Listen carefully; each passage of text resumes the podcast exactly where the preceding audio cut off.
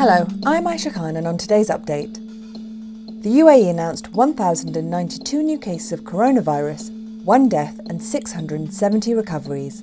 There were over 98,000 tests carried out. Globally, there have now been over 72.8 million cases. The UAE is bolstering efforts to combat money laundering and terrorist financing through the creation of a dedicated office to prevent such financial crimes, Sheikh Mohammed bin Rashid announced on Monday. The Prime Minister and ruler of Dubai said the UAE Cabinet approved the establishment of an executive office within the Ministry of Foreign Affairs and International Cooperation to confront money laundering. He said the UAE's economy is a global economy and its legislation keeps pace with it. The Cabinet also approved a council to coordinate federal and local financial policies. The UAE has strict laws to deal with money laundering and financial crimes and recently stepped up efforts to fight such crimes. Thieves broke into a woman's house in Ajman and took belongings ranging from Christmas decorations and wrapped gifts to half used lotions. Becky Mason, a teacher, estimates the burglars took around 70,000 dirhams of her personal belongings in the raid. She left her house in Ajman's Al Yasmin area in the evening of the robbery at around 7:30 p.m. When she returned the following day around lunchtime, she discovered her house had been ransacked. Christmas presents, decorations, private and banking documents, and even half used lotions and perfumes had been taken. Break ins are rare across the UAE. This year, police in Dubai said a high tech home security service alerting police to crimes as they happen in the Emirate helped slash burglary rates.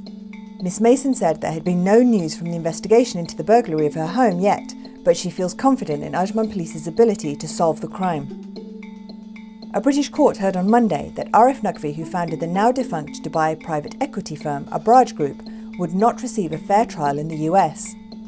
Mr. Naqvi is facing a string of fraud and money laundering accusations in the US after the collapse of Abraj.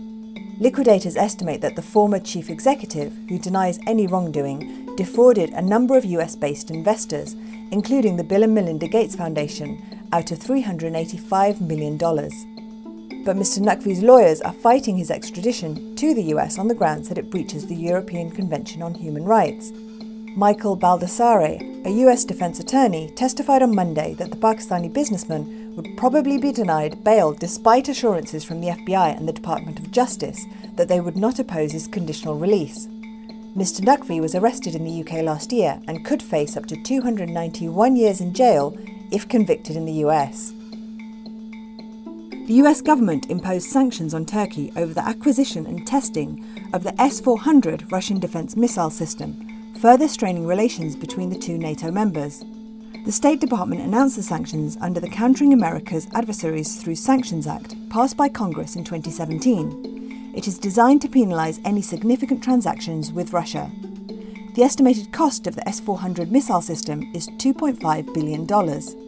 The EU also imposed narrow sanctions on Turkey on Friday over its energy exploration in the eastern Mediterranean amid growing tension with Greece and Cyprus, caused by Ankara's drilling and military presence off the coast of the disputed island. Now over to Cody Combs for what's trending. Hello, Aisha. Trending this morning is the Electoral College as all the electors across the United States gathered to certify Joe Biden as the next president. Although the process of electors gathering is merely a formality, it took on significantly more meaning, with US President Donald Trump still refusing to concede. Also trending this morning, two Nigerian musicians, Omah Lay and Tems, many on social media pushing to have them released from jail in Uganda. Both, according to reports, were arrested for doing performances in front of crowds, a violation of COVID 19 rules, causing a risk to public health. And although it was only down for 45 minutes yesterday, Google is still trending, with many talking about the disruption that affected users of Gmail, Google Drive, and YouTube. Users received error messages when using the services.